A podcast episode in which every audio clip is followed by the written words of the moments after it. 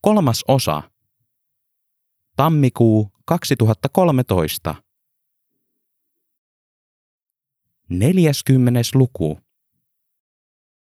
Autolehden verkkojulkaisun toimituksessa työhommat tehtiin miten tehtiin, vähillä resursseilla ja hutiloiden. Siellä työskentelevät olivat kaikki turhautuneita tai pakkosiirrettyinä pestiinsä, paitsi liian innokas toimitusjohtaja, joka oli tatuoinut käsivarteensa verkkolehden logon juuri ennen viimeisiä yhteistoimintaneuvotteluja. Ei tämä ollut toimitus. Tämä oli vankileiri. Sirkka Toppari googlasi männän ja kirjoitti siitä kahden kappaleen jutun, naputti pisteen perään ja jätti lukematta tuotoksensa. Hän sulki työkoneensa, avasi välittömästi oman läppärinsä ja pakotti itsensä anonyymiin Tor-selaimeen, vaikka sen hitaus kiukutti, ja teki mieli palata takaisin sukkelaan Exploreriin. Pitkä oli prosessi ja odotusaika, mutta kyllä se kannattaisi, toppari tiesi. Tässä oltiin menossa syvälle valheiden, väärinkäytösten ja kummallisten suherrusten kentälle, joka odotti kerijäänsä. Torselain ruksutteli hitaasti ja päästi lopulta tarkistamaan viestit. Se oli Aholalta. Kiitos taas lähestymisestä, toppari, mutta minä en uskalla. Asia on niin, että minä en halua antaa haastattelua, kun se vaikuttaisi työskentelyolosuhteisiin ja työläisiin ehkä negatiivisesti.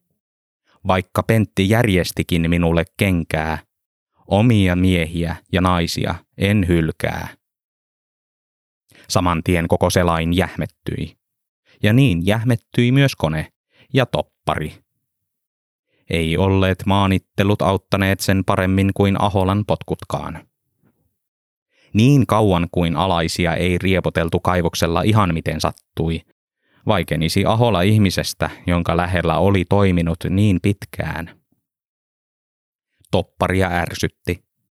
Koko Kainuu suhtautui penseästi toimittajaan, joka oli paistatellut valtakunnan mediassa laukomassa kriittisiä kommentteja kaivoksesta – jotta raportista tulisi uskottava ja Kainuu ymmärtäisi minkälainen mäntti ja vapaan journalismin vastustaja sekä Pentti että koko Solutions todella oli. Piti saada rehti suomalaisnainen kertomaan hänestä kaikki. Ahola oli välttämätön jo pelkästään uskottavuussyistä. Toimittaja paukautti jähmettynyttä konetta kylkeen. Vapaa-ajalla ja omalla kustannuksella tehtävä artikkeli tahmasi lähtötelineissä, vaikka töitä oli sen eteen tehty kuukausia. Näin kaikki alkoi. Kun toppari oli saanut käskyn siirrosta, hän oli ottanut junan alleen ja matkustanut välittömästi eläkeputkeen siirtyneen ja siirrosta vastanneen entisen konsernin johtajan kotiin, nostanut tämän seinälle ja tiukannut tarkemmin, kuka oli ollut Valenssian lomaosakkeen ja lahjusten takana. Omatuntonsa pistelemä mies piipitti nimen vaivatta, mutta vannotti olemaan ikinä kertomatta kellekään. Jari nauriskari, hän oli nyyhkinyt. Inisevä eläkeläinen oli rukoillut armoa ja anteeksi pyyntöä ja kertonut tunnon tuskissaan paljastaneensa jo asian koko konsernille, joka oli välittömästi tarttunut toimeen ja poistanut hänet kavereistaan sosiaalisessa mediassa. Eikä uusi johtajakaan ollut suostunut tekemään topparin vaihdosta takaisin, kun halusi aloittaa puhtaalta pöydältä. Eläkeläinen oli nyt elämässä niin yksinäinen kuin olla ja voi. Eikö siinä ollut jo rangaistusta kylliksi? Topparia säällitti. Hän laski miehen takaisin maahan, toivotti hyvää Valenssiaa ja lähti ulos etsimään todistusaineistoa Solutionsin hämärähommista, laittomiksi kokemistaan potkuista sekä limakasasta nimeltään Pentti Heikkinen. Löysi nopeasti Arjo Maholan twiitit ja yritti tavoitella häntä kuukausia tuloksetta. Mahola ei suostunut haastatteluun. Blokkasikin jopa. Ryönää piti lähteä etsimään siis muualta, mutta mahdottomaksi sekin kävi. Julkisilla mielipidefoorumeilla ja keskustelupalstoilla toppari yritti vimmatusti kysellä, tietäisikö kukaan mitään Pentti Heikkisen taustoista. Eivät suostuneet kertomaan. Pelaat vaan etelän median pussiin ja oot tuhoamassa meidän työpaikat, oli järkevin argumentti, jonka hän irti sai. Eipä tuolle toimittajan letukalle pian mitään sanoa. Talvivaara oli pyhä. Pentti vielä pyhempi. Mikään ei Heikkisen asemaa keinauttanut, ja liki koko maakunnan julkinen mielipide oli edelleen hänen puolellaan, vaikka altaat falskasivat ja Malmin tuotanto oli kokonaan pysähdyksissä. Kyllä he siellä talvivaarassa hoitaisivat asiat kuntoon, ihmiset väittivät ja sulkivat silmänsä sekä korvansa. Myös nauriskaria pidettiin yleisesti hyvänä jätkänä, vaikka olikin möläyttänyt A-studiossa mitä möläytti. Mitä enemmän toppari oli kysellyt, twiittailut ja urkkinut, sitä voimakkaammaksi oli netti-ihmisten vastustus alkanut käydä. Lopulta hänen oli pitänyt poistua julkisesta verkosta liki kokonaan, kun Facebookiin perustettu pieni ja pippurinen, mutta sitäkin räyhäkkäämpi antitoppariryhmä oli saanut selville topparin puhelinnumeron ja kotiosoitteen ja alkanut pommittaa viesteillä ja koiran kakalla. Nämä uhkailijat olivat juuri niitä samoja, jotka seurasivat Maholaa Twitterissä jumalanaan. Jos Mahola olisi pyytänyt heitä lopettamaan toimittajan kiusaamisen, he olisivat kyllä totelleet. Toppari pyysi tätä Maholalta. Mahola ei ollut suostunut.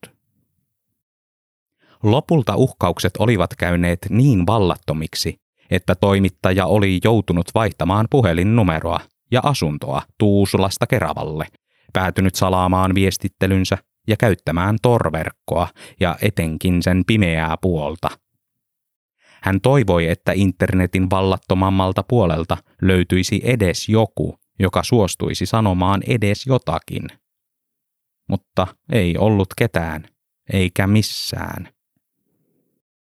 Pieni toivon kipinä oli syttynyt pari viikkoa sitten – Englanniksi kirjoittanut nimimerkki oli lähestynyt topparia ja kysynyt, osasiko toimittaja PGP-salausohjelmaa ja voisiko hän viestiä tarkemmin sen läpi. Toppari oli vastannut välittömästi, runnonut yhdessä yössä päähänsä sekä koneelleen PGPn ja jäänyt odottamaan viestiä, jonka toivoi sisältävän Heikkisestä kaiken.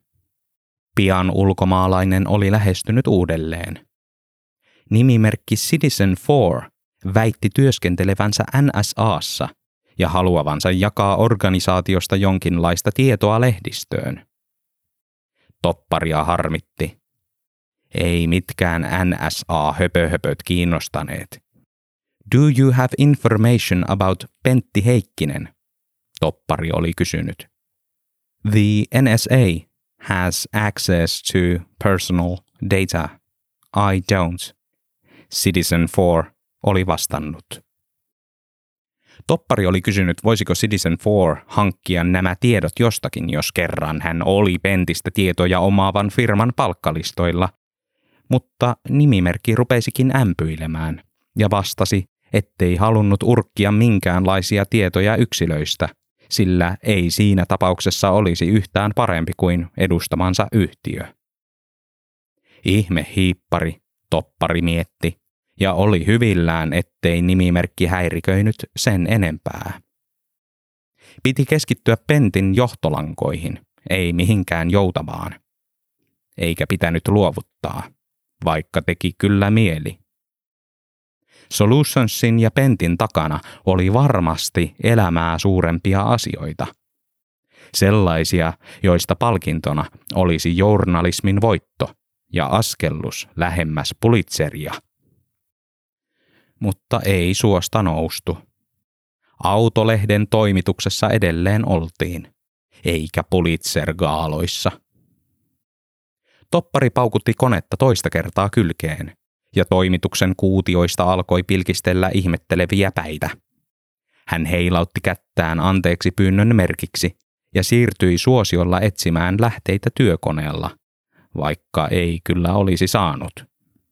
Toppari syötti hakukenttään Pentti Heikkisen, siirtyi kuvahakuun ja kahlasi läpi tuhansia kuvia, joissa Pentillä oli täysin sama yrmyilme, riippumatta siitä, missä hänet oli kuvattu. Puoli tuntia hän rullasi samanlaisia kuvia toisensa perään. Sitten vastaan tuli jotakin yllättävää. Kuva maalauksesta. Toppari klikkasi kuvan läpi ja päätyi pop-up-ikkunoiden ja MIDI-musiikin hukuttamille nettisivuille. Pääsivun halki rullasi jatkuva Comic Sans-fontilla oleva teksti. Siinä luki, Tervetuloa taiteilija Henttosen kotisivuille. Kotisivujen Työt välilehti turskautti ilmoille toista kymmentä uutta pop-up-ikkunaa, mutta niiden alta paljastui lopulta toivottu lähde. Rujoja maalauksia oli enemmänkin, ja useimmissa niistä esiintyi Pentti, milloin missäkin. Toppari teki pikaisen taideanalyysin ja olisi veikannut teokset liikaa väkivaltaviihdettä nähneen kolmevuotiaan tekemiksi, jollei taiteilija olisi maalannut itseään teoksiin ja kertonut kymmenessä pop-up-ikkunassa Mie oon tuolla. Loputtomien välilehtien välilehtien ja ikkunoiden ikkunoiden takaa paljastui sähköpostiosoite. Toppari kirjoitti miehelle työpostistaan, kyseli ohimennen tauluista ja pentistä ja sai yllätyksekseen paluupostin kahdessa minuutissa. Lähettäjä taiteilija.henttonen at luukku.com. Siis on aivan ihanaa, että kiinnostuit tauluista. Voi jösses mie oon onnellinen. Arvasin, että kannatti maksaa tonni ja palkata nettisivun tekijä. Se asensi kans miulle sellaisen kotisivulaskurin, ja kaikki tähän mennessä on ollut miun omia käyntejä. Mutta äsken tuli yksi ylimääräinen, sie, ja heti kiinnostuit. Ja oot vielä toimittaja. Voikko uskoa, minuu kiellettiin myymästä huutonetissä ja tori.fissä, kun nämä miun työt on niin graafisia. Montasia halluut. Tekisit sie jutun näistä. Lähettäjä sirkka.toppari at automedia.fi. Ostan yhden taulun, jos voit kertoa minulle enemmän Pentti Heikkisestä. Henttonen vastasi viidessä minuutissa. Luoja ties miten taiteilijan kyyneleet pääsivät läpi näppäimistöjen, mutta niin vain vanhan miehen suru punki bittien läpi topparin verkkokalvoille. Lähettäjä taiteilija.henttonen at luukku.com. Voi mie on niin surullinen, kun sain potkut Outokummusta ja kuulin, että Pentti on sen takana. Kaksi euroa ja miun kengän kuva, siinä talvivaaran kauppa. Voi äiti, tiedätkö kaikki meni alta ja tän miun atelien putket pitäisi rempata ja Outokummun museo otti naisten vessasta taulut pois. Joskus mie mietin, että miksi Pentti teki niin. Mie ihan vaikeroin tälläkin hetkellä täällä, kun en mie sille koskaan mitään pahaa ollut tehnyt, vaan Antti se oli siellä kostamuksessa. Minulla on muuten taulusarja myynnissä, miun potkuista. Hallutsie. Liitteenä kuvia. Lähettäjä sirkka.toppari at automedia.fi. Kuka Antti? Lähettäjä taiteilija.henttonen at luukku.com. Miun entinen työkaveri Andrew. Tiedätkö, myö ollaan Facebookissa kavereita. Miulla on niitä 16. Ootappa niin sieltä profiilista saan kaivettua puhelinnumeronkin, jos haluat kysellä siltä kanssa. Oot sie muuten Facebookissa. Lissään siut kaveriksi. Ja monta taulua halluut. Toppari osti kaksi penttiin liittyvää taulua ja sai Henttosen onnesta soikeaksi. Niiden hintalappu oli taiteelliseen sisältöön nähden kohtuuton, mutta tämä taustatieto Pentistä ja Antin puhelinnumero nostivat juttua suosta sen verran, että oli sama maksaa. Hänen teki mieli soittaa Antille välittömästi, mutta malttoi mielensä. Piti pidättäytyä ja urkkia verkkoja ensin, jotta varmistuisi, ettei Antti ollut mikään sekopää tai kainuu kainuulaisille hihhuli. Niin toppari tutki, urkki ja yllättyi. Vaikka Antti eli Andriy oli niitä harvalukuisia ja äänekkäimpiä talvivaaran vastustajia, ei toppari ollut hänestä ennen kuullut. Ihmekös tuo? Ukrainalainen oli saanut kielenkäyttönsä vuoksi porttikiellon jokaiseen julkiseen foorumiin niin monesti, että oli käytännössä nettinäkymätön. Julkisen Facebook-profiilin talvivaaran vastaiset kommentit paljastivat sen, minkä muu internet ei. Antille oli turvallista soittaa. Andrew pysyi hiukan varpaillaan puhelun aluksi, mutta heltyi rupattelemaan, kun toimittaja paljasti tekevänsä kriittistä artikkelia Pentti Heikkisestä. Kolmessa minuutissa hän puhua pulpatti kaiken kostamusvehkeilystä herttua poroon ja sanoi tuntevansa ihmisen Pentin läheltä, johon saisi paitsi yhteyden, myös takuu varman haastattelun. Mahtavaa, toppari kimmahti, ja toimituksen kuutioista nousi jälleen ihmetteleviä päitä. Kuka se on? Yksi Pekka. Se on tuntenut Pentin koko ikänsä, kun sen äiti on ollut Heikkisen kaveri. Toppari oli niin iloinen, että joutui puristamaan alahuuleensa haavan, jottei olisi kirkunut. Entä se äiti? Tiedätkö siitä tarkemmin? Voisiko siltä kysellä? Siitä en osaa sanoa. Kannattaa ottaa itse selvää. Nimi on Liisa Korhonen. Toppari kiitti ja pyysi saada tietää, kun Pekka olisi valmis. Sulki puhelimen, pyöri toimistotuolissa ympyrää, hymyili ja mutusteli puoliääneen saamiaan nimiä. Liisa. Siinä oli tuttu klangi. Kuka hänestä oli puhunut? Ja missä? Sitten hän muisti. Oliko tämä Liisa sama Liisa, josta Pentti oli liki aina haastatteluiden yhteydessä höpöttänyt? Ja sitä kun luuli, että ukko puhui kielikuvilla. Toppari nuuski Facebookista kohteidensa julkiset profiilit. Pekka löytyi Andriyn kaverilistalta, Liisa Pekan omasta. Pekka näytti päivitystensä mukaan olevan pikkuvihreä Liisa puolestaan entinen paperinainen, joka teki viikoittain testin nimeltä Kuka frendeistä olisit? ja julkaisi tulokset hymiöiden ja sydänten syleilyssä. Harmittoman oloisia ihmisiä molemmat. Mutta uskaltaisiko Liisa Korhoselle kirjoittaa? Toppari selasi päivitykset läpi ja pääsi marraskuuhun, jolloin Liisa oli julkaissut testien väleissä linkin Iltalehden allasvuotoartikkeliin. Linkin saatteessa luki, Onko Pentti Heikkinen sittenkään ihme mies? Oma veikkaus. Ei. Tämä riitti topparille rohkaisuksi.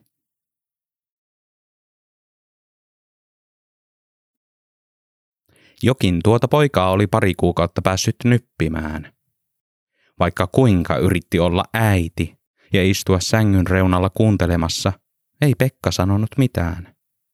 Kuunteli vain musiikkia, tuijotti ruutua ja oli vaiti.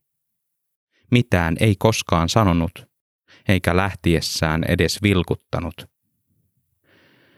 Niinä hetkinä Liisaan hippaili syvä suru sekä yksinäisyys, jota ei edes Ross Rachel ja kumppanit saaneet nousemaan. Pöydällä nahistuvasta nakistakaan ei ollut kaveriksi, sillä siitä näki, mitä poika varmasti äidistään ajatteli. Nahjus, laiskimus, työtön tyhjän toimittaja. Niin varmasti poika mietti, vaikkei siitä koskaan puhuttu. Ei mistään puhuttu. Itkut itkettiin salassa pojalta – mutta silmän ympärykset jäivät punaiseksi. Köyhyysrajalla kuljettiin, eikä siltä rajalta päästy pois. Liisa tepsutteli Facebookiin kuluttamaan päivänsä, lorvaili aikansa, kurkkasi sähköpostilaatikkoon ja avasi lähettäjän osoitteen perusteella mainospostiksi luulemansa viestin. Lähettäjä sirkka.toppari at automedia.fi. Olen journalisti ja kirjoittamassa kriittistä artikkelia Pentti Heikkisestä. Tunnetko ihmisen? Haluaisitko jutella? Yst terve, Sirkka Toppari. Liisaa lähestyminen mairitteli. Niin kovasti teki mieli sanoa oitis kyllä ja mieluusti. Pentti Heikkisestä ei ollut mitään hyvää sanottavaa, ja sen kaiken sanoisi erittäin mielellään julkku topparille. Mutta ei voinut. Sisäinen sankari kielsi kertomasta. Pentti maksoi edelleen äidin hoidot, vaikka kuinka oli kieltänyt. Hyvä, että maksoi. Hävetti, että maksoi. Hiliman hoidot olivat viimeinen asia, joka edes jollain tavalla osoitti Pekalle, ettei äitinsä ollut ihmisenä ihan paska. Varmaan osoitti äidillekin yhä. Joskin ei varmaan enää mitään ympäristöstään tiennyt. Liisa päätti olla sörkkimättä ampiaispesää. Sohvalla alkoi pärrätä puhelin. Liisa tepsutteli kännykän luo ja toivoi, ettei iskä olisi asialla. Ei ollut. Raivo oli.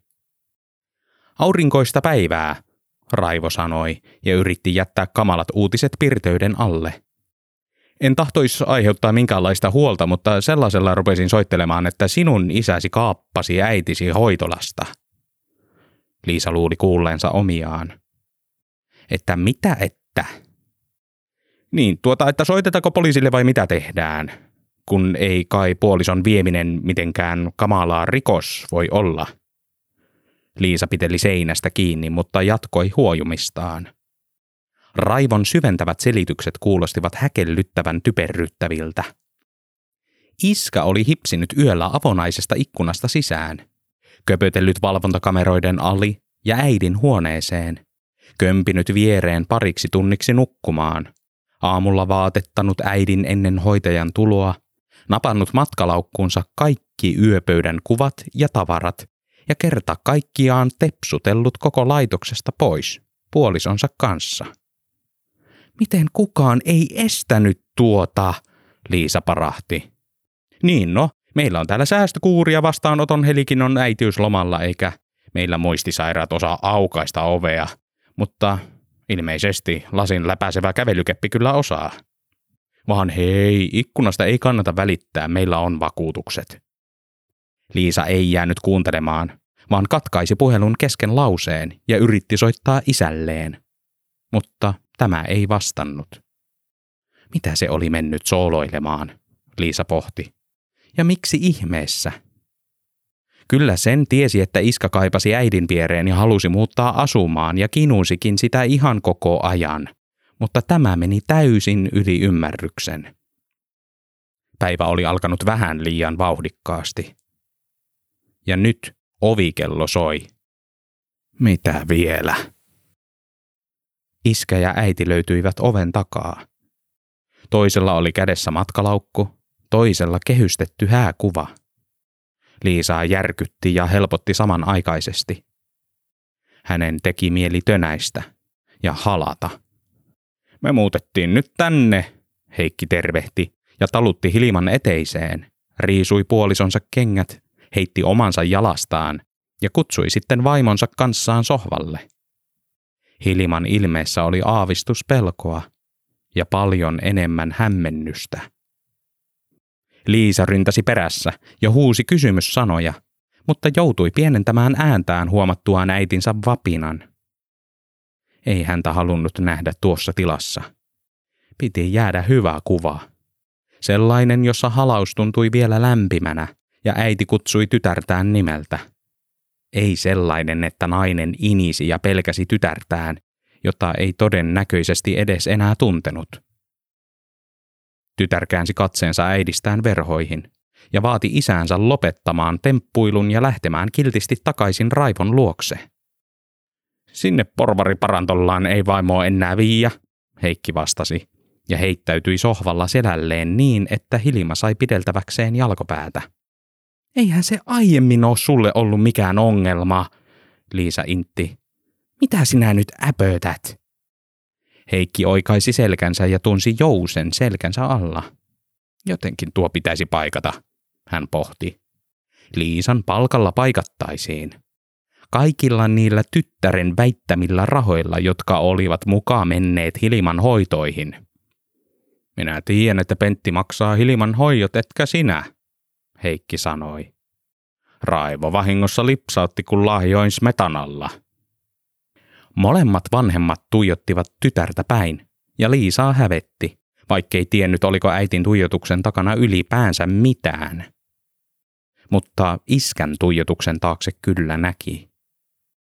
Että iskä kehtasikin mennä urkkimaan jotakin sellaista, joka ei sille kuulunut. Kaikkihan oli sitä paitsi ihan hyvin – Onko sillä maksajalla nyt niin väliä? Liisa yritti ja kiinnitti huomionsa taas verhoihin. Tanko keräsi pölyä. Heikki mylväisi vastapalloon kaksi pistämätöntä vasta-argumenttia. Ensinnäkin oma tytär oli vedättänyt sekä häntä että vaimoa jo vuosia. Toisekseen, natolaisen hoidot kyllä kesti, mutta ajatus siitä, että se ryökälle työpaikan riistäjä ultrakapitalisti Heikkinen maksoi vaimon hoidot, oli kyllä ehdottomasti liikaa. Se mies oli tehnyt jo tarpeeksi hallaa korhosille. Liisa vaikeni ja pieneni. Pekan ja Hiliman parastahan tässä vain ajateltiin. Eikä mitään muuta. Eikä ota mäkkenkään mennä, kun siellä on niin kylmä, Heikki totesi ja hamusi kaukosäädintä.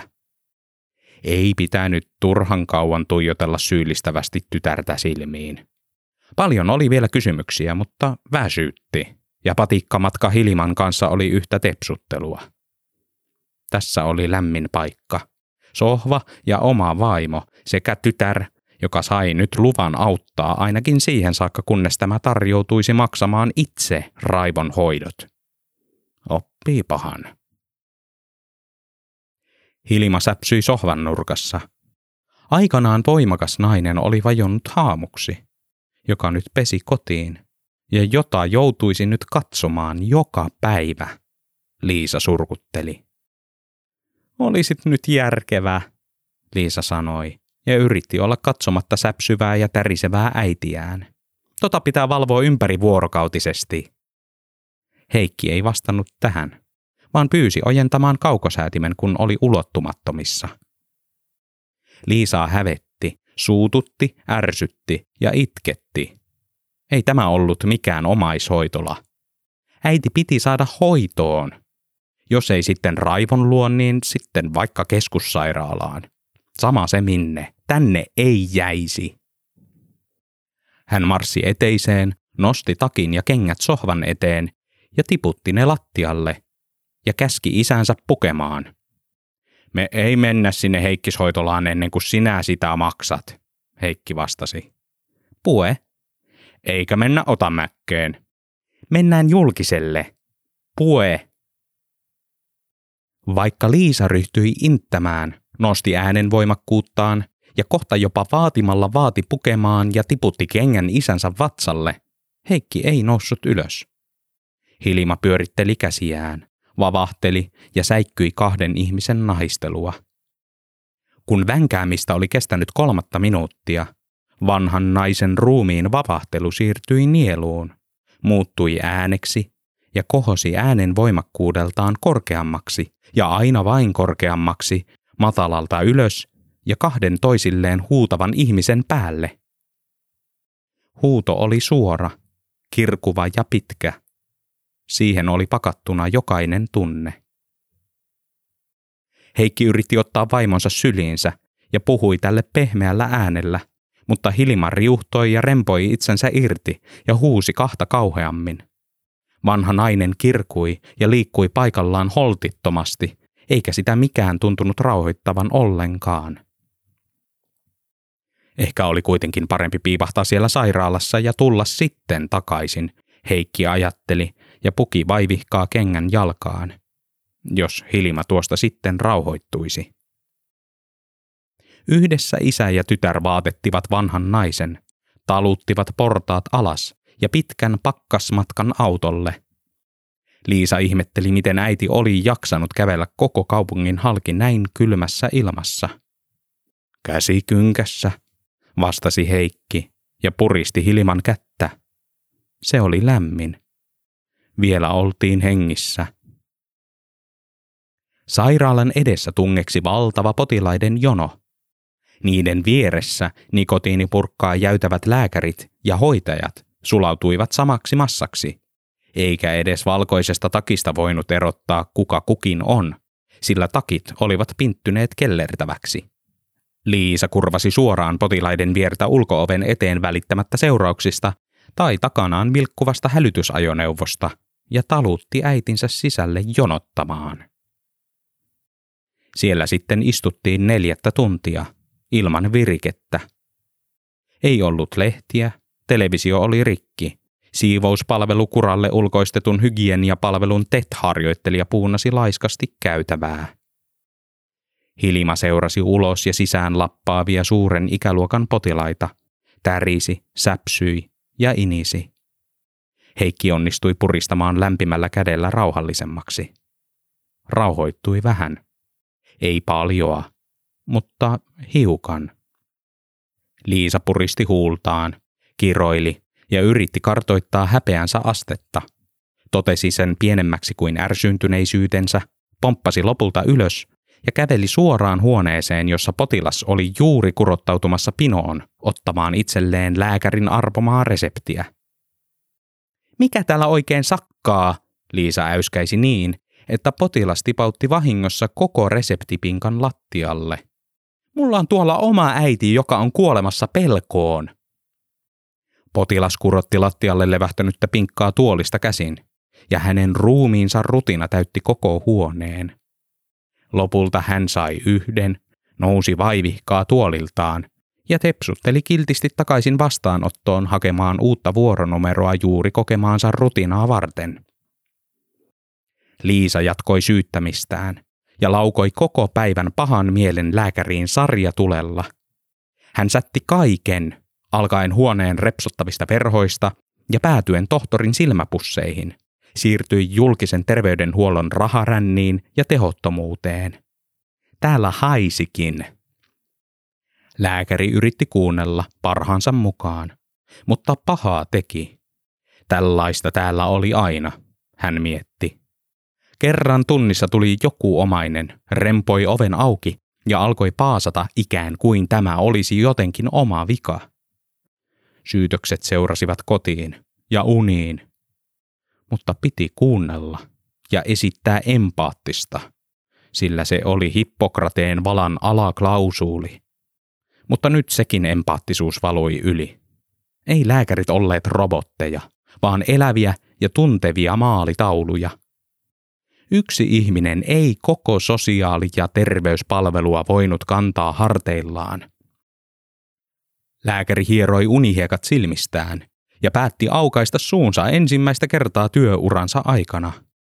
Vähät nyt mistään työpaikasta tai periaatteista, jossa asiakas oli aina oikeassa.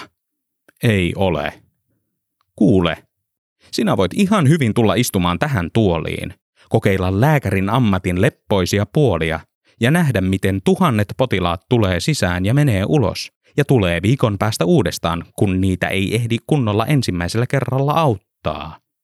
Lyhyiden taukojen aikana voit mennä nauttimaan olostasi taukohuoneeseen, jossa pienipalkkaiset, velkaiset ja loppuun rutistetut hoitajat eivät jaksa enää hymyillä ja kärsivät mielenterveysongelmista ja yrittävät jäsentää kaikkea sitä ryönää, jonka ne on saaneet niskaan päivän aikana. Kun ylipitkä työpäivä on viimein lopussa, Yrität kopistella lääkärin takista väsymyksen ja kaikki haukkumaa sanat. Mutta ne seuraa mukana kotiin, ja koira aistii sen ja väläyttelee hampaitaan.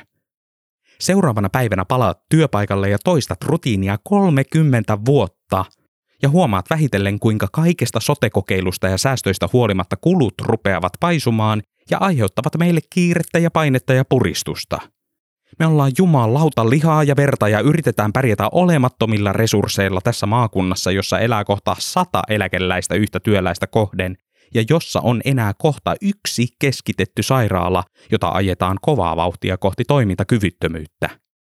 että kiitos vaan Pentti Heikkinen Solutions, kun ratkaisit julkisen terveydenhuollon tehottomuusongelman tekemällä ihmisen kohtaamisesta pyöröovikauppaa. Lääkäri käveli huoneesta ulos, riisui takkinsa ja oli vapaa, kunnes sai keuhkokuumeen ja kääntyi takaisin jonottamaan. Liisa jäi aloilleen, keräsi häkellyksensä ja uudesti syntyneen häpeänsä. Inhotus kävi pitkin selkäpiitä. Kuka oli tämän takana? Penttipä tietenkin. Hän marssi ulos huoneesta ja ohitti tärisevät vanhempansa ja käski heitä pysymään sairaalassa vaikka maailman tappiin saakka. Hyppäsi itse autoon ja ajoi ylinopeutta kotiinsa, käynnisti tietokoneen ja sähköpostin. Enää ei ollut minkäänlaista syytä paapoa Penttiä. Hei Sirkka, tunnen Pentin kyllä. Anteeksi kun tämä vastauspostini kesti. Olin juuri julkisella nauttimassa Pentin sotekokeilun hedelmistä. Juttelen erittäin mielelläni. Terveisin Liisa Korhonen.